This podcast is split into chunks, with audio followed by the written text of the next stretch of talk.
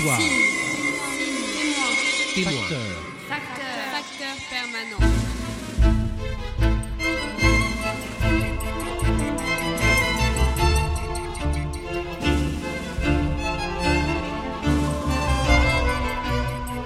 L'écho des codes, Boris Bernabé, bonjour.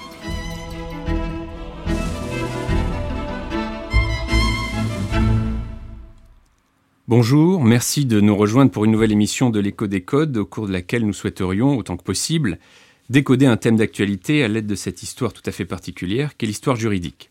À mes côtés aujourd'hui, Emmanuel Chevreau, professeur à l'université Paris 2 Panthéon-Assas, Nicolas Varambourg, professeur à l'université Paris 1 Panthéon-Sorbonne, et Nicolas Laurent Bonne, professeur à l'université d'Auvergne. Nous nous efforcerons euh, donc de traiter d'une question euh, dont l'actualité est aujourd'hui particulièrement brûlante à savoir la déontologie. Les différentes campagnes politiques de ces derniers mois, que ce soit la campagne au Brexit, celle relative à l'élection du président des États-Unis ou l'actuelle campagne présidentielle française, ont pour axe critique l'éthique politique ou la déontologie. Un homme politique, nécessairement partisan, peut-il délibérément mentir pour faire prospérer ses idées? Peut-il faire coïncider ses intérêts privés avec l'intérêt général qu'il est censé défendre et protéger? Les différents cas posés par la vie publique nous incitent à nous pencher sur une question juridique fondamentale. Tout ce qui n'est pas interdit par un texte est-il autorisé? Autrement dit, n'y a-t-il pas un principe supérieur à la loi écrite sur lequel nous devons appuyer nos actions? La déontologie désignerait ce principe supérieur. La liste des problèmes posés par la question de la déontologie est longue, sachant que le mot déontologie est une création de Jérémy Bentham au début du XIXe siècle, dans un, essai de classification des, sciences, hein, sa, Crestomatia, où il dit que euh, le savoir, l'ensemble des connaissances touchant ce qu'il est convenable de faire, euh, peut se nommer déontologie.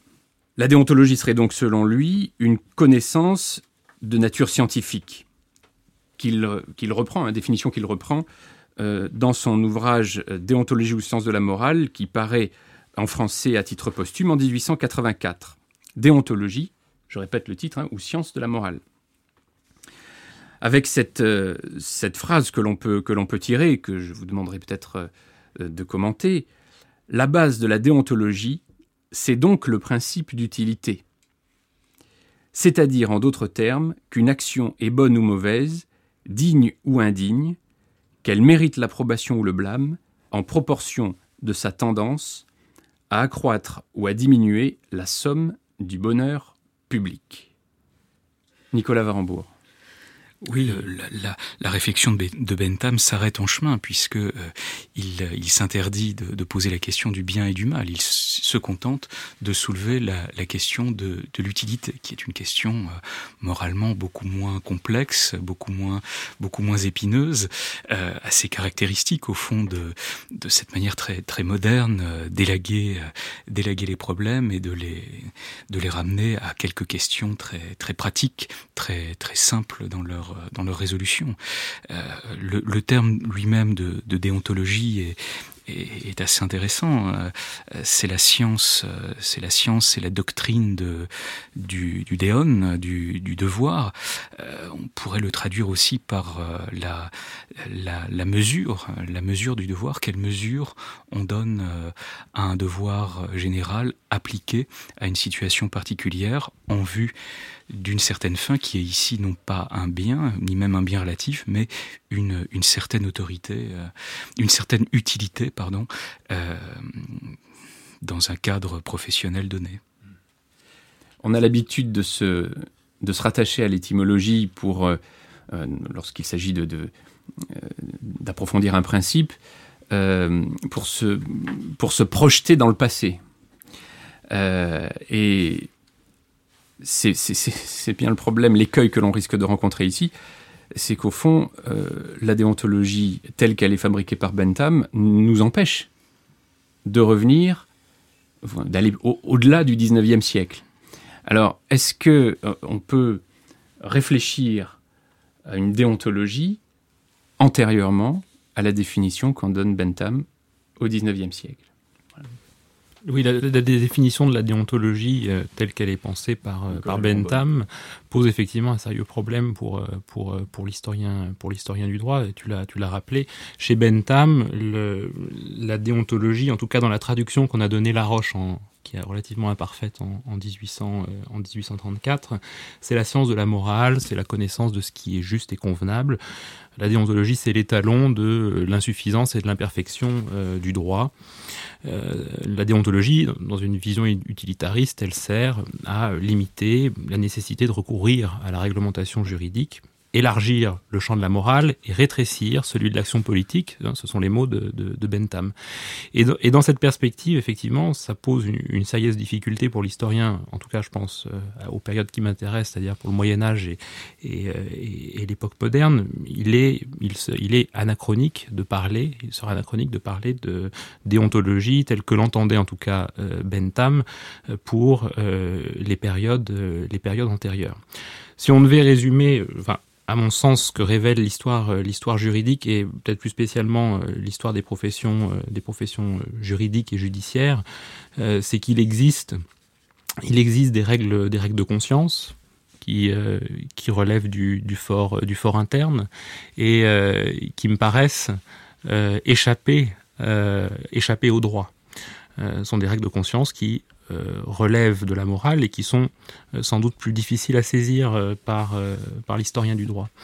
Et à côté de ces règles de conscience, il y a des règles juridiques formelles qui relèvent du fort externe et que j'aurais tendance à qualifier, pour reprendre l'expression qu'en donnent les théoriciens du droit à partir de la deuxième moitié du XXe siècle, de droit, de règles de droit professionnelles ce qu'on observe, euh, ce qu'on observe, c'est que par-delà ces distinctions qui sont peut-être un peu dogmatiques et tout aussi anachroniques que l'utilisation de déontologie pour les périodes antérieures, ce qu'on observe en tout cas pour encore une fois le Moyen Âge et l'époque moderne, c'est une inflation euh, législative assez importante et une tendance du législateur à vouloir encadrer certaines professions, et je pense ici essentiellement aux professions, euh, juridiques et aux professions, euh, euh judiciaires, les juges, les notaires, les avocats et les greffiers en, premier lieu. S'agit-il de déontologie?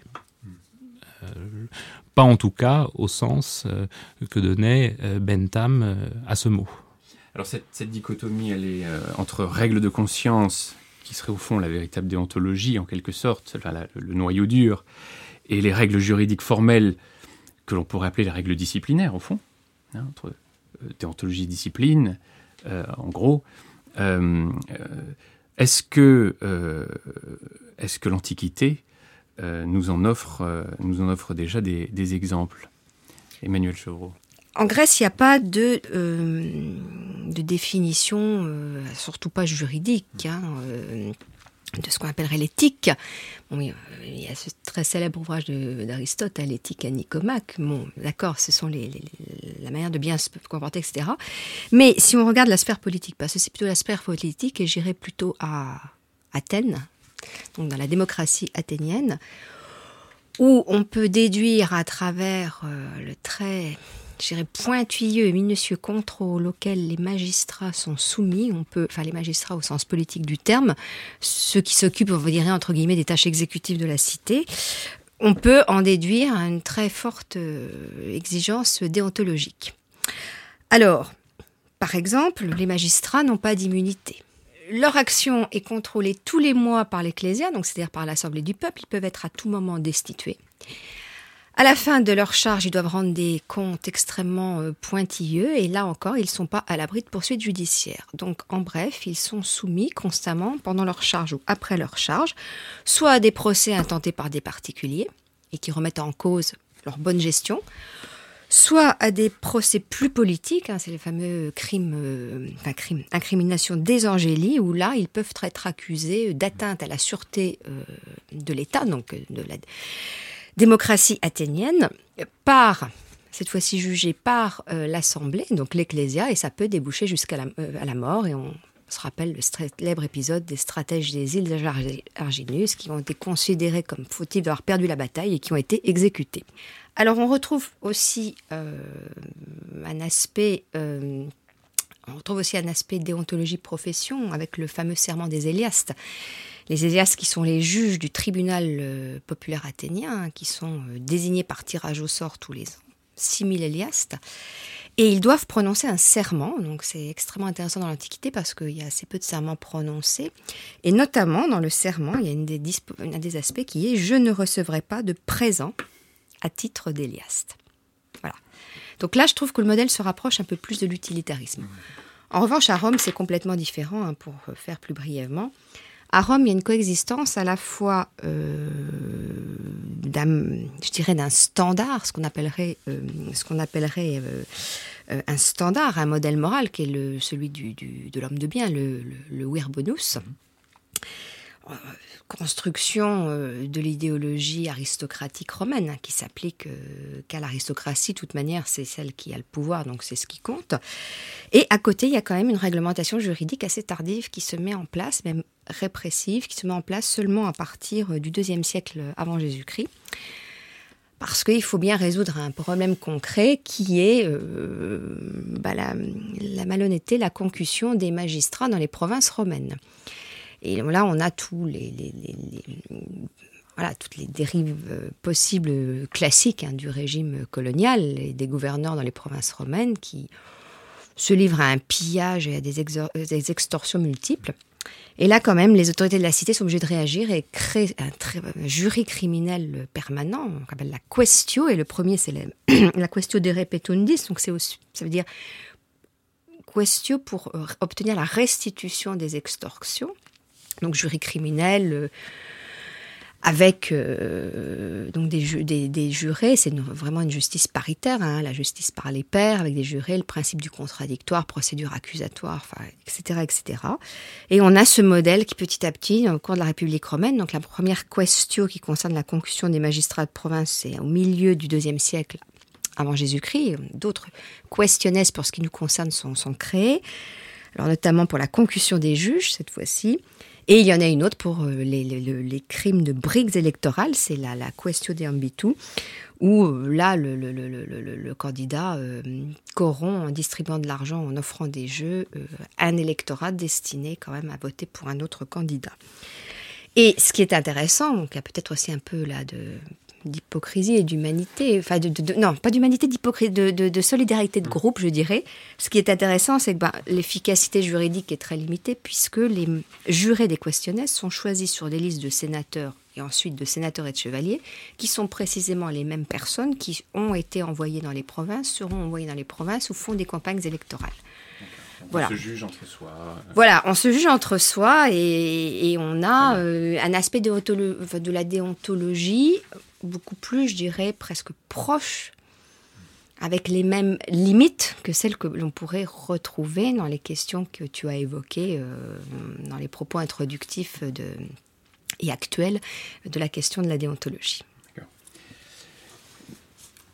Nicolas Varembourg Oui, ces deux modèles de, l'Antiquité sont particulièrement intéressants parce que euh, on voit bien se, dessiner quand même, et de manière peut-être presque contradictoire un, un, système romain qui est un système euh, assez libéral derrière sa grande, sa grande austérité, sa, sa grande, sa grande rigueur, mais euh, la, euh, la liberté du, du magistrat, surtout si c'est un magistrat impérium, est limitée par des, par des règles qui sont des règles de nature pénale. Les leges repetundarum en, en, en, sont quand même un, un exemple très intéressant. Alors, pratique. Eh oui, eh oui. Alors que à Athènes, on voit quand même les magistrats qui, évidemment, sont conçus de, de façon très très très différente par euh, par la par la cité grecque, mais euh, on les voit euh, vivre et même plutôt survivre euh, sous le feu roulant de de l'ecclésia et souffrir sous le feu roulant de l'ecclésia. Et cette cette mise en cause, cette mise en cause politique systématique par par l'ecclésia avec ses renvois devant devant les liés, le fait que les magistrats soient soit livré aussi euh, à la vindicte des sycophantes, euh, ça crée une ambiance dans la cité extrêmement pesante. Et ça tient aussi au fait que euh, ce qu'un citoyen euh, est loisible de, euh, de, de, réclamer d'un magistrat, euh, ce qu'il est capable de lui reprocher, c'est à peu près tout et n'importe quoi. Tout et n'importe quoi. Et je, tiens à préciser aussi que les magistrats dans l'Antiquité euh, exercent une charge gratuite. C'est vrai qu'ils ne sont pas rémunérés. Et il y a dans certaines cités du monde grec où on exige que ceux qui vont gérer les, des finances publiques soient solvables pour, le cas échéant, rembourser. On ne trouve pas du tout l'équivalent à Rome. L'équivalent à Rome, bon, si, parce que les magistrats doivent être élus et faire une campagne électorale qui coûte très cher. On est dans le problème du financement des élections qui est un autre problème, mais bon, voilà. Mais euh, il y a quand même euh, cette volonté aussi à Rome, un peu hypocrite, hein, parce que tout est un peu hypocrite. Euh, tu parlais de libéral, c'est un euphémisme. Mais il y a cette volonté aussi d'essayer de séparer le monde politique, et plus précisément le Sénat, puisque c'est le Sénat qui dans les faits exerce le pouvoir, de la richesse et du monde des affaires représenté euh, par les chevaliers. Et je songe par exemple au célèbre euh, plébiscite claudien, donc euh, de 218 avant Jésus-Christ, où il est interdit aux sénateurs de posséder des navires d'un tonnage, enfin supérieur à un tonnage donné, pour éviter qu'ils fassent le grand commerce, enfin qu'ils se livrent au grand commerce. Mais ils contournent, enfin ils ont toujours des moyens de contourner. Donc à Rome, il y a une sorte de, de, de double face la nécessité de donner une façade de déontologie, mais dans les règles, l'impossibilité. C'est pas que c'est pas une absence de volonté, c'est qu'une impossibilité liée à la constitution de la société, de la politique, etc., à respecter cette même déontologie. Donc il y a cette double face, un peu comme Janus, hein, ce double, cette double face, qu'à mon avis, on retrouve encore maintenant. Et là, en, l'occurrence, l'exemple romain peut expliquer ce que nous pouvons constater actuellement. C'est-à-dire qu'il y a une, sous-catégorie euh, de, de, la déontologie ou d'une réflexion euh, sur la déontologie, c'est la catégorie des conflits d'intérêts. En fait, c'est de ça qu'il s'agit euh, en partie, puisqu'il s'agit de, de, ne pas développer, de ne pas avoir de de biens ou de, faire de commerce ou de, posséder un certain nombre de choses. Euh, bon, on voit très bien euh, le parallèle que l'on peut faire euh, avec, avec cette idée-là. ce qui, ce qui on reviendra probablement sur, sur les conflits d'intérêts, mais ce qui, ce qui m'intéresse dans, dans, ce que tu as dit, Emmanuel, c'est le rapport immédiat en fait à la sanction. Ah oui. Euh, et ça, euh, je me pose vraiment la question euh, est-ce que, est que la déontologie nourrit nécessairement un rapport à la sanction? J'entends à la sanction publique, la sanction rendue par un, par un tribunal ou par un conseil, ce serait un conseil de discipline aujourd'hui, ou, ce, genre de, ce genre de juridiction. Bon. Euh, est-ce, que la déontologie euh, nourrit un rapport nécessaire avec, avec la sanction? Est-ce que la sanction, au fond, n'est pas euh, d'abord celle, enfin, la oui, est-ce que n'est pas celle de la conscience, tout simplement, on le disait tout à l'heure? Ça nous renvoie à l'épineuse question et une question qui est un peu qui est un peu éculée de, de la nature de, ces, euh, euh, de ces règles dites déontologiques. Est-ce qu'elles relèvent de la morale ou est-ce qu'elles relèvent du droit? Euh, je pense, moi, pour ma part, que s'agissant de l'époque euh, contemporaine, euh, c'est de la morale juridicisée. Elles ont une source morale, elles sont élaborées au sein des ordres professionnels, mais elles reçoivent une sanction juridique par voie réglementaire, et elles sont juridicisées par le, par le gouvernement. On voit ça depuis la décennie, enfin les années 50 du, du, du XXe siècle. Pour l'Ancien Régime, pour, euh, pour l'Ancien Régime, pour, les, pour le Moyen Âge et pour euh, l'époque moderne, euh, les choses sont plus, sont plus complexes. On ne peut pas apporter une, une, réponse, une réponse univoque, notamment pour, je pense, au barreau, euh, et au barreau de, Paris, euh, il n'y a pas, de d'ordre ou de corporation constituée comme une institution telle qu'on la conçoit aujourd'hui euh, avant la deuxième moitié du XVIIe siècle, avant l'intervention d'un célèbre bâtonnier, François de Motolon pardon, qui organise véritablement un ordre tel qu'on le conçoit aujourd'hui à partir des années 1660-1661. Donc cette déontologie, cette conscience professionnelle, elle marche sur le principe de l'autorégulation. Mais de l'autre côté, euh, de l'autre côté, il y a des règles que l'on aurait envie de qualifier de déontologiques, qui sont disciplinaires et qui sont juridiquement sanctionnées du fait de la prestation de serment. on y reviendra, mais il, y a des sanctions pénales et des sanctions civiles qui tiennent au non-respect de certaines règles disciplinaires que magistrats, avocats, notaires, officiers s'engagent à respecter dans le, dans le serment. Donc tout dépend des règles dont on parle. Soit il s'agit de règles de, de, normes ou de règles de comportement qui ne sont pas euh, juridiquement sanctionnées mais qui reposent sur un système d'autorégulation dans des ordres ou dans des pré-ordres, soit on parle véritablement de règles de droit formelles qui reçoivent une, une sanction pénale ou une sanction civile. Alors, je, vais, je, vais, je vais vous donner un exemple euh, simple et qui touche à l'université. Alors à l'université, nous ne prêtons pas serment, bien entendu, pour l'instant ça va peut-être venir.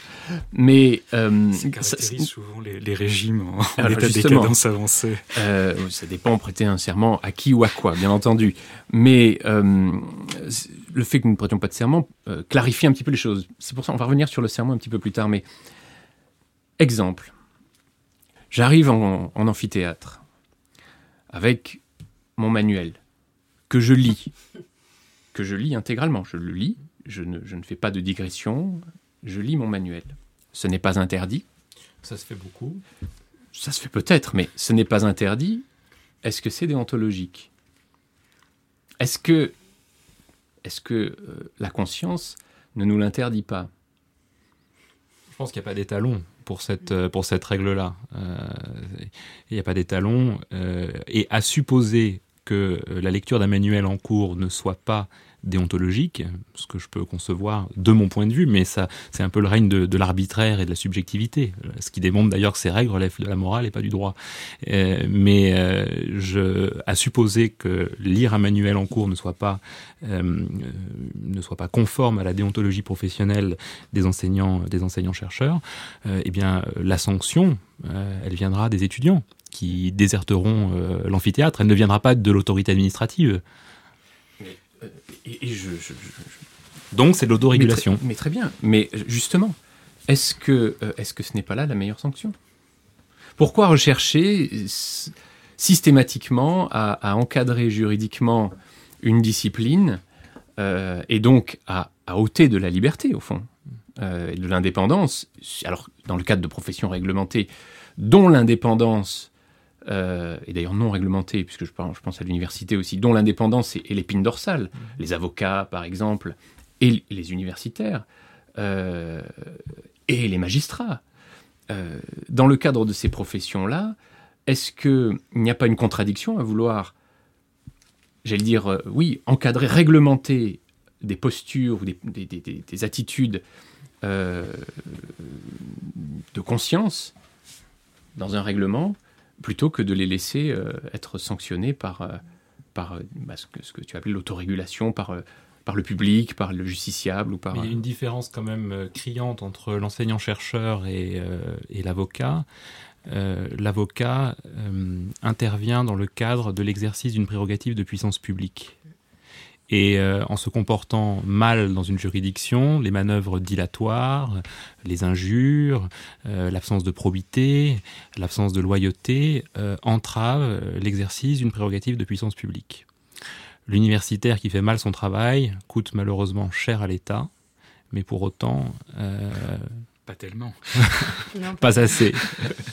Je voudrais, je voudrais revenir euh, à cet aspect, mais je pense qu'il ne faut pas oublier, il y a aussi euh, l'aspect qu'on a des obligations. Et pour revenir à l'Antiquité, ce qui justifie la sanction, puisque tu insistais sur euh, est-ce que la sanction est vraiment nécessaire ou pas et qui doit être à l'origine de la sanction, il y a l'idée que, par exemple, pour revenir toujours au magistrat, il y a ce qu'on appelle la reddition de compte en fin de charge, alors qui est très alors, terrible pour les magistrats en Grèce, les cités grecques, beaucoup plus soft pour les magistrats euh, romains. Mais c'est l'idée qu'on a un devoir à l'égard de la cité qui nous a confié une charge publique, euh, en quelque sorte, euh, de la bien la gérer, même le destin de la cité. C'est l'idée qu'on a un devoir et qu'on doit rendre des comptes aux citoyens et euh, c'est pour ça aussi qu'il n'y a pas d'immunité. Mmh. il n'y a pas d'immunité parce que y a et peut-être que dans la déontologie, il y a aussi l'idée de, charge publique qui rejoint la mission de service public de l'avocat Et l'idée, quand même, qu'il faut pas oublier que la déontologie, ça renvoie aussi, d'un point de vue, je dirais, non moral, plus objectif, ça renvoie aussi à l'idée de devoir. Et la déontologie, c'est l'accomplissement d'un devoir, et la sanction de la déontologie, c'est justement faillir dans ce devoir à l'égard d'une communauté. il y a d'ailleurs une différence considérable, si on revient aux avocats, entre, entre l'avocat plaidant postulant, qui plaide devant euh, des juridictions, et l'avocat consultant. Euh, l'avocat euh, consultant et l'avocat plaidant exercent la même profession, euh, mais ils n'ont pas le même rapport à, la déontologie. La déontologie a une place beaucoup plus structurante et centrale chez les avocats qui plaident ou qui postulent devant des juridictions, euh, tandis que la déontologie est, peut-être beaucoup moins, beaucoup moins forte et beaucoup moins, beaucoup moins présente dans les avocats, euh, dans les cabinets d'avocats qui exercent à titre principal le, conseil. Alors je ne ferai peut-être pas des amis chez ceux qui, nous entendent, mais pour l'avoir un peu éprouvé, on, s'aperçoit qu'on ne parle pas la même, on ne parle pas la même langue déontologique lorsqu'on échange Alors les avocats euh, qui font essentiellement des consultations euh, du conseil juridique te diront que, euh, à la limite, le, ça, se voit tellement, les erreurs déontologiques, dans, un, dans le rapport avec le client que, bon, ça, ça, ne peut pas se faire eu égard à la crédibilité qu'il perdrait immédiatement. Euh, et c'est bien ça la question, hein, c'est la question de la crédibilité. Euh, Nicolas Varembourg.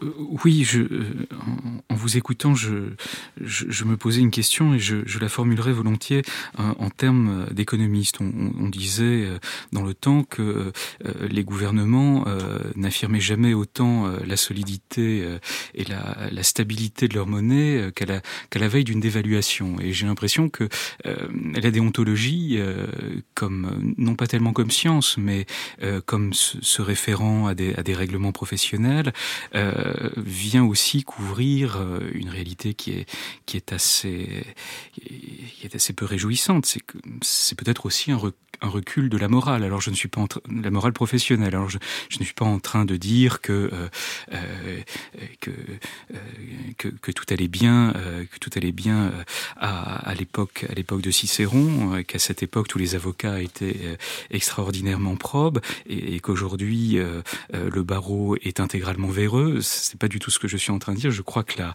la moralité, le niveau de moralité doit se situer sûrement à peu près au même au même niveau au premier siècle avant Jésus-Christ qu'au premier siècle après le, deuxième millénaire. Mais euh, je crois qu'en revanche, euh, le rapport aux, exigences de l'éthique, euh, le, rapport à, la, à, la, à, ce qui rend nécessaire les, règles, les règles de morale, tout cela est, est, très différent. On s'aperçoit quand même que dans l'Ancien Régime, il n'y a pas de, il n'y a pas de déontologie telle qu'on l'entend aujourd'hui. Il n'y a pas de, règlement professionnels euh, formalisés. Il y a des, euh, il y a des avocats généraux qui, prononcent leur, euh, leur mercurial. on ouvre les portes de la chambre. Les, avocats reçoivent aussi leur petit sermon de la part des, des gens du roi.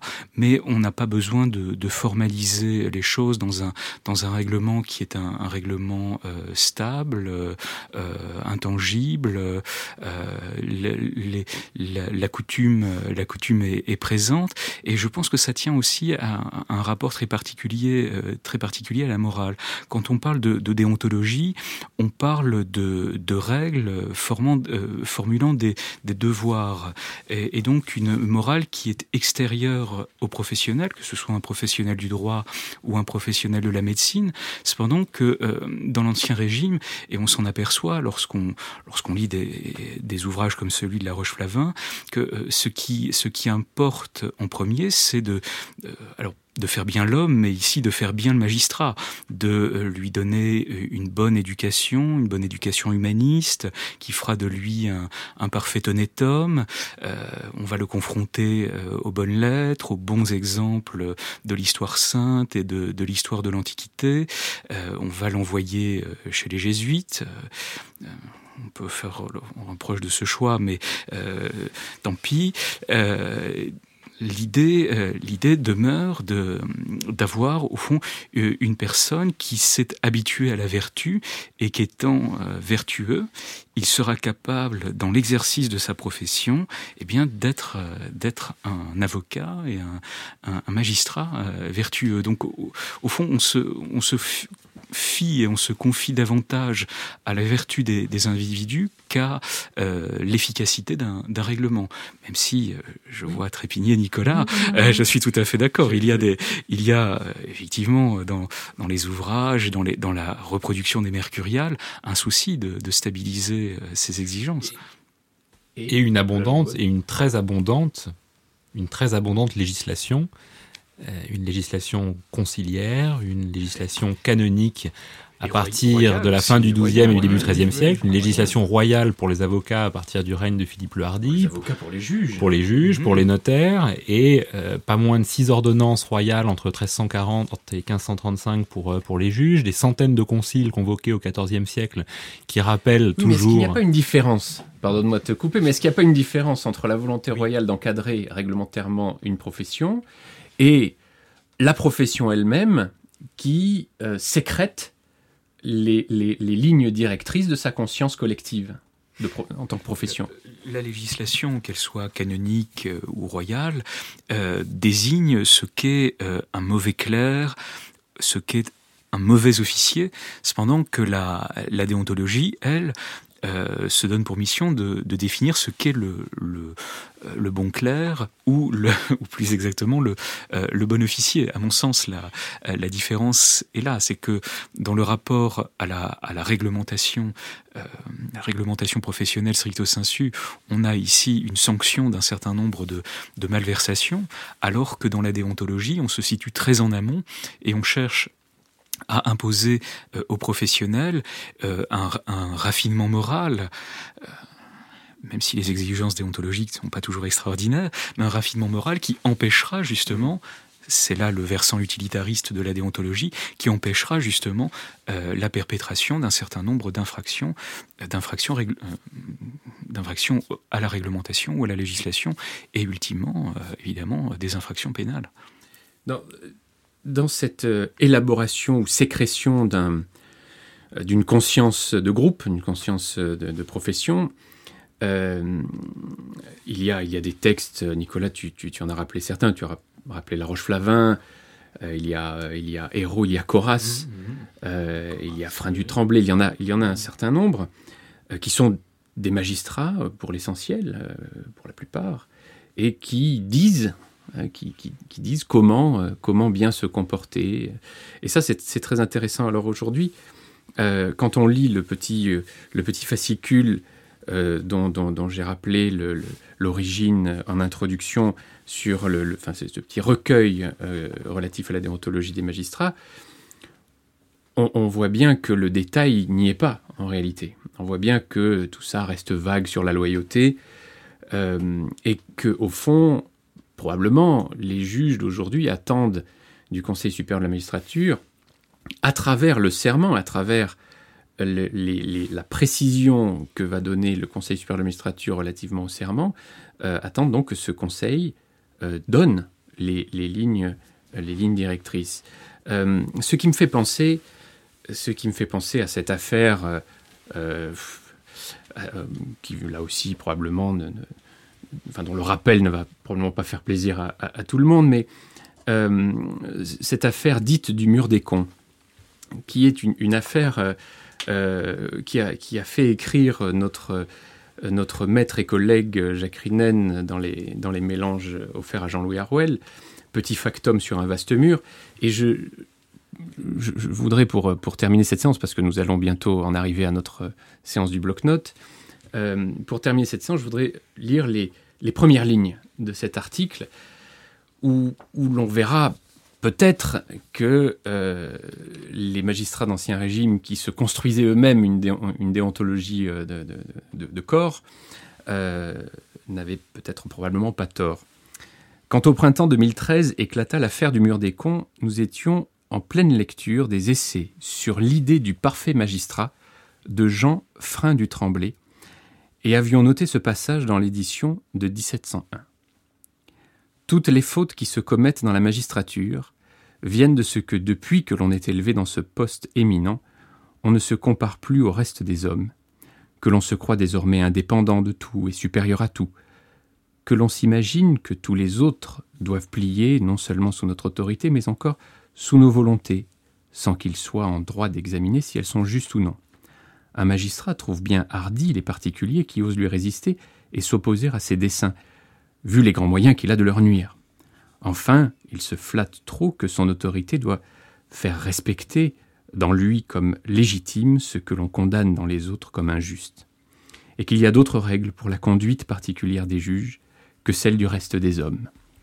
Alors, c'est un peu sévère, on va dire, hein, mais c'est un juge qui parle tout de même. Et, je, me semble-t-il, il était intéressant de, de rappeler que, au fond, peut-être, je ne sais pas si vous me donnerez raison, mais la déontologie, c'est, c'est effectivement ce que l'on, ce, enfin, ce sont les, les règles que l'on s'impose à soi-même. On en, on en, revient euh, à l'ubris, à cette, cet orgueil, cette, euh, cette démesure qui est à la racine à, à, à la fois de, de, la faute morale et aussi euh, à la, à la compréhension morale de, de ce qu'est le crime. Mmh. C'est assez intéressant dans la, pensée, la pensée grecque et dans la pensée, euh, pardon, dans la pensée morale grecque et euh, dans, euh, les conceptions pénales grecques, de voir que euh, c'est une même notion qui est, à la racine à la fois de l'infraction et de l'immoralité. Et, je, crois que euh, dans cette affaire, il est hors de, doute que l'on se situe toujours dans, la, dans la légalité, encore que peut-être qu'on aurait à se plaindre de, de propos diffamatoires, voire injurieux, mais, il, mais il, il, est tout à fait évident que la discrétion professionnelle ne s'y retrouve pas tout à fait. C'est tout à fait le problème évoqué en, en tout début d'émission, euh, à savoir, euh, euh, ce n'est pas interdit, mm -hmm. mais est-ce est-ce qu'on doit, est-ce qu'on peut se le permettre? Et au fond, je crois que le, la sanction, encore une fois, ici, vient de la décrédibilisation. Voilà. Est-ce que Emmanuel, tu veux, tu veux ajouter quelque chose? Non, je Alors, suis tout à fait d'accord oui. avec l'idée de décrédibilisation. C'est parce que oui, on n'a plus confiance. Il y a aussi un, dans, dans la déontologie et l'éthique, c'est pas un rapport unilatéral par rapport à sa seule conscience. Mmh c'est un rapport bilatéral, voire multilatéral, parce qu'on a une éthique par rapport à une activité ou par rapport à une décision, une évaluation que qui doit peser sur le destin des autres. Donc ce n'est pas unilatéral, il y a aussi la dimension bilatérale, voire plurilatérale, enfin multilatérale, si euh, plusieurs personnes sont concernées. Et nous sommes arrivés maintenant au moment de notre bloc-notes qui sera l'occasion de présenter un ouvrage, une manifestation euh, scientifique ou non d'ailleurs, passée ou, ou à venir, ou le spectacle de notre choix, et d'expliquer les raisons de, notre intérêt. Pour ouvrir cette séquence du bloc-notes, Emmanuel Chevreau. Alors finalement, l'ouvrage que j'ai choisi s'inscrit euh, parfaitement euh, dans la ligne des discussions que nous venons d'avoir. Donc c'est un ouvrage euh, collectif qui s'intitule L'indépendance des magistrats, le long chemin d'une liberté, publié chez Dalloz dans la collection euh, L'essence du droit en 2015. Et c'est un ouvrage qui est coordonné par le très célèbre euh, anthropologue du droit français Louis Assieux Andrieux. Pardon, Louis Andrieux.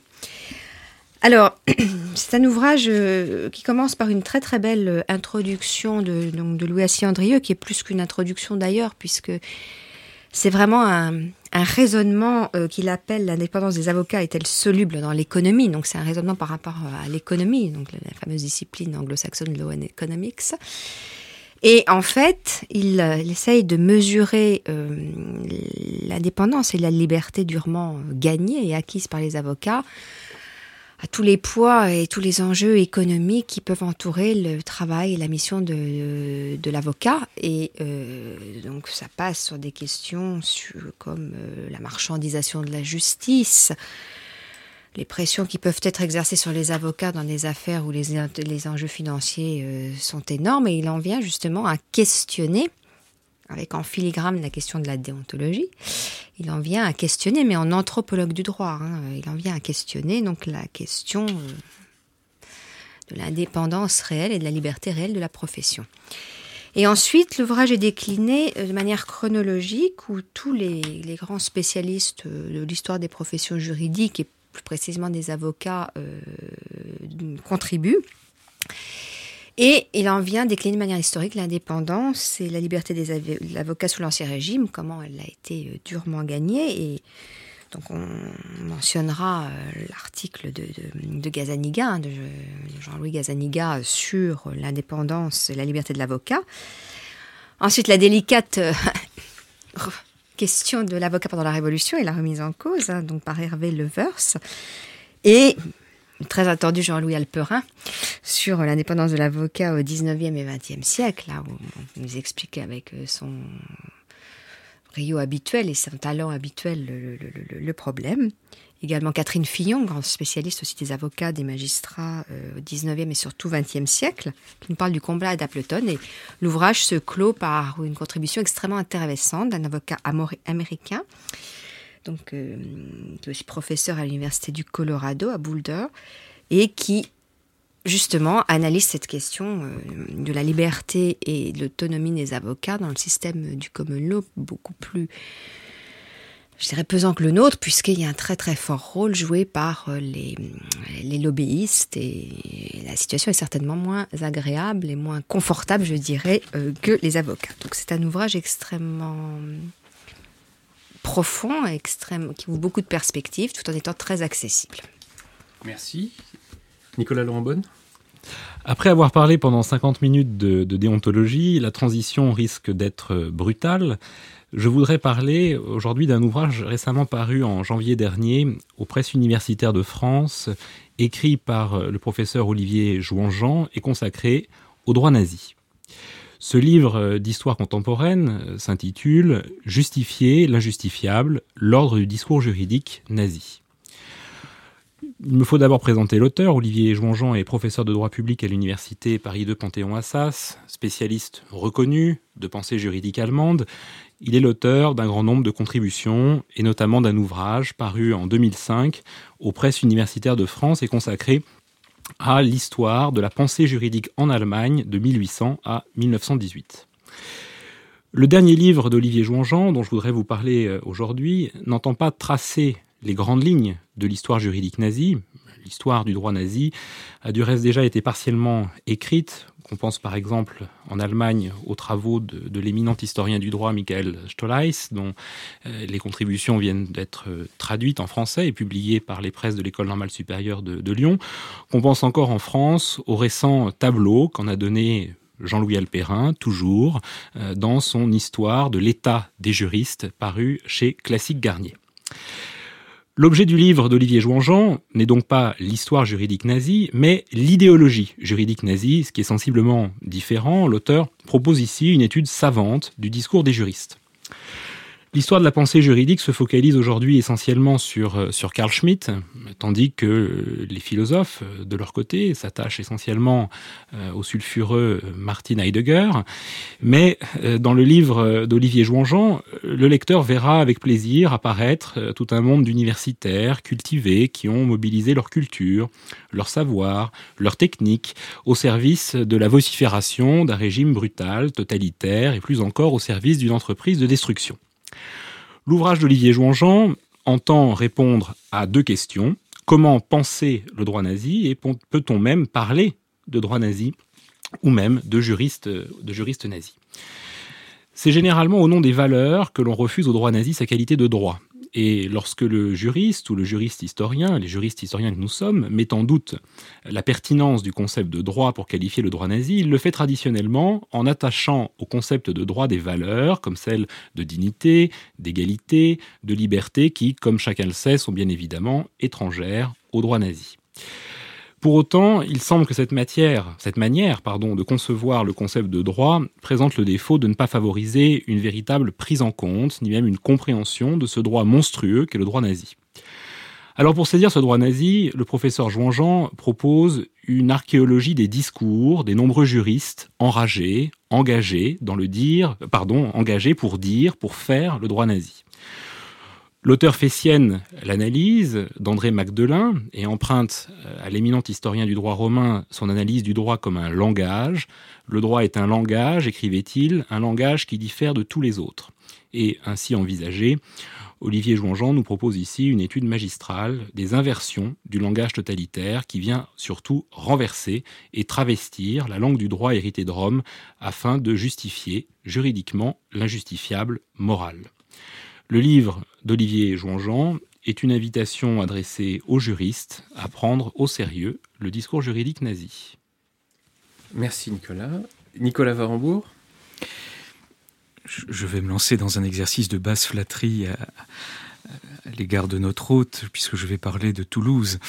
Euh, L'église des, Jacobins à, Toulouse conserve, nous le savons, les, reliques de saint Thomas d'Aquin et l'école de, théo, de, théologie des dominicains de cette ville demeure aujourd'hui encore un bastion de la pensée de, ce maître de, l'université médiévale. Et donc la, la, bibliothèque de la revue thomiste a entrepris de rééditer chez Parole et Silence les cours de théologie morale d'un frère prêcheur qui est aujourd'hui décédé, le père Michel Alors son petit cours a déjà paru en deux forts volumes et son grand cours paraît quant à lui en fascicule euh, qui décline les vices et les vertus. Euh, l'édition des vertus théologales, foi, espérance, charité, cette édition est déjà terminée et vient de paraître le premier des traités consacrés aux vertus cardinales, le traité de la prudence. Peut-être reviendrai-je d'ailleurs sur celui de, de la justice euh, à sa parution. Pour le théologien, et je suis certain qu'il s'en trouve parmi nos auditeurs, euh, ce petit ouvrage d'une centaine de pages propose une synthèse fouillée de la doctrine thomasienne de la prudence qui organise et mesure les moyens afin d'atteindre une fin morale sans la trahir. Euh, la Bourdette montre bien que, Thomas d'Aquin ne se contente pas ici de reproduire un pastiche de, l'éthique aristotélicienne, comme on le dit quelquefois, et ceci quelle que soit la créance philosophique de Thomas d'Aquin à l'égard d'Aristote. Les vertus cardinales humaines s'intègrent à un organisme moral qui est couronné, euh, dans une optique chrétienne, par les dons du Saint-Esprit dont parlent les prophéties d'Isaïe. On trouve d'ailleurs ici une belle illustration du principe gratia non tolit naturam set perfecit. La grâce ne détruit pas la nature, mais la porte à sa perfection. Et donc, euh, sous ce rapport, le lecteur qui voudrait aborder la lecture du très révérend père Labourdette et si deus non daretur, eh bien, euh, celui-là ne perdrait pas son temps et tirerait profit de la fine psychologie morale des auteurs médiévaux. Pour l'historien du droit, ce travail de théologie scolastique constitue un outil d'importance car les juristes jusqu'au XVIe siècle et même parfois au-delà usent d'un vocabulaire et de concepts qui sont marqués par cette tradition incarnée par Thomas d'Aquin. Pour tout juriste, enfin, euh, l'étude de la prudence, de cette vertu de prudence, est essentielle en tant qu'elle est une vertu pratique qui préside à la prise de décision. Historiquement, nous le savons, les prudents, avec une majuscule, les prudents désignent les jurisconsultes à Rome et la jurisprudence, euh, eh bien, partout ailleurs qu'en France, désigne la science pratique des juristes. Or, dans son acception courante, le mot prudence est terriblement dévalué, écrit la Bourdette. Au lieu de suggérer une haute perfection, il évoque l'idée d'un certain calcul égoïste, timide, une sorte de mise à l'abri de la vie, la temporisation, l'attentisme, tout ce qui permet d'éviter de s'engager ou de se compromettre. Il poursuit, la vertu de prudence que saint Thomas va analyser, c'est exactement le contraire. Non pas au sens d'engagement irréfléchi et impulsif, qui est une chose infra-humaine, mais en ce sens qu'elle est précisément la vertu du choix et de la décision, la vertu de la responsabilité personnelle, du savoir prendre parti. Fin de citation, on le voit, euh, la vraie prudence suppose pour Thomas d'Aquin une bonne dose d'imprudence. C'est là une conclusion assez réjouissante. Bonne lecture. Merci Nicolas. Quant à moi, je, voudrais évoquer brièvement, puisque l'émission touche, maintenant à sa fin, un, nouveau volume, nouveau qui date de 2015, de la fameuse collection des textes clés des éditions Vrin. Un volume consacré à la philosophie du droit. Alors je voudrais attirer l'attention sur le fait que pour cet ouvrage, le sous-titre est probablement plus important que le titre. Le titre Philosophie du droit, le sous-titre Normes, validité et interprétation. Les initiés auront reconnu là les piliers du réalisme juridique ou théorie réaliste du droit. Cet ouvrage est donc, en fait de philosophie du droit, tout entier consacré à une branche de la philosophie du droit, le normativisme, et en particulier à l'une de ses sous-branches, le réalisme, venu des États-Unis et dont Michel Tropper est l'un des représentants français à travers sa théorie réaliste de l'interprétation, dont l'argument maître repose sur l'idée que l'interprète définitif d'une norme en est le véritable auteur. Et en effet, cette thèse est présentée euh, à la fin de, euh, de, l'ouvrage de l'anthologie. Les enjeux liés à l'interprétation de la norme, en particulier à son interprétation réaliste, renvoient naturellement à la norme, sa définition, son élaboration, et à sa validité. Norme, validité, interprétation, nous retrouvons le sous-titre de l'ouvrage. Parmi les auteurs présentés, outre Michel Tropper, on trouvera John Austin, Norberto Bobbio, Ronald Dworkin, mais aussi Hart, Kelsen, Posner, Ross. Un compte-rendu délibérément méchant poserait la question de savoir où sont les philosophes du droit, à commencer par les philosophes de l'Antiquité et du Moyen Âge.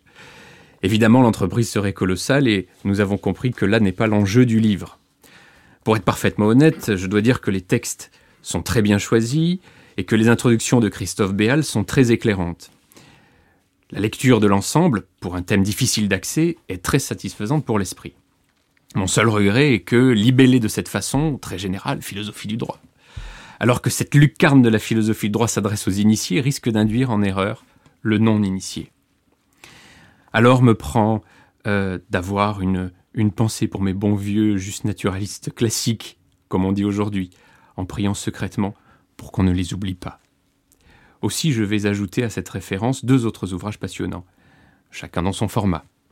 La philosophie du droit de Michel Tropper dans la collection Que sais-je pour sa troisième édition mise à jour en 2013. Et autre ouvrage, Le secret du droit naturel ou après-Villers de Pierre-Yves Kivigé, publié chez Classique Garnier en 2012. Merci. Vous retrouverez toutes les références évoquées aujourd'hui sur notre site internet amicus.radio curier.net à la page de notre émission L'écho des codes. Une émission proposée par Boris Bernabé avec le concours indispensable d'Emmanuel Chevreau, de Nicolas Varembourg et de Nicolas Laurent Bonne, préparée avec l'aide inestimable de Floriane Masséna, Sophia Nieya Chérif et Benoît Habert, coordonnée par Léa de Lyon, avec à la réalisation Arnaud Dumanois. N'oubliez pas de vous abonner à cette émission pour ne manquer aucun épisode. Vous pouvez aussi nous suivre sur les réseaux sociaux. Nous nous retrouvons très vite pour un nouvel épisode de l'écho des codes sur le thème technique mais ô combien passionnant, la réforme du droit des obligations.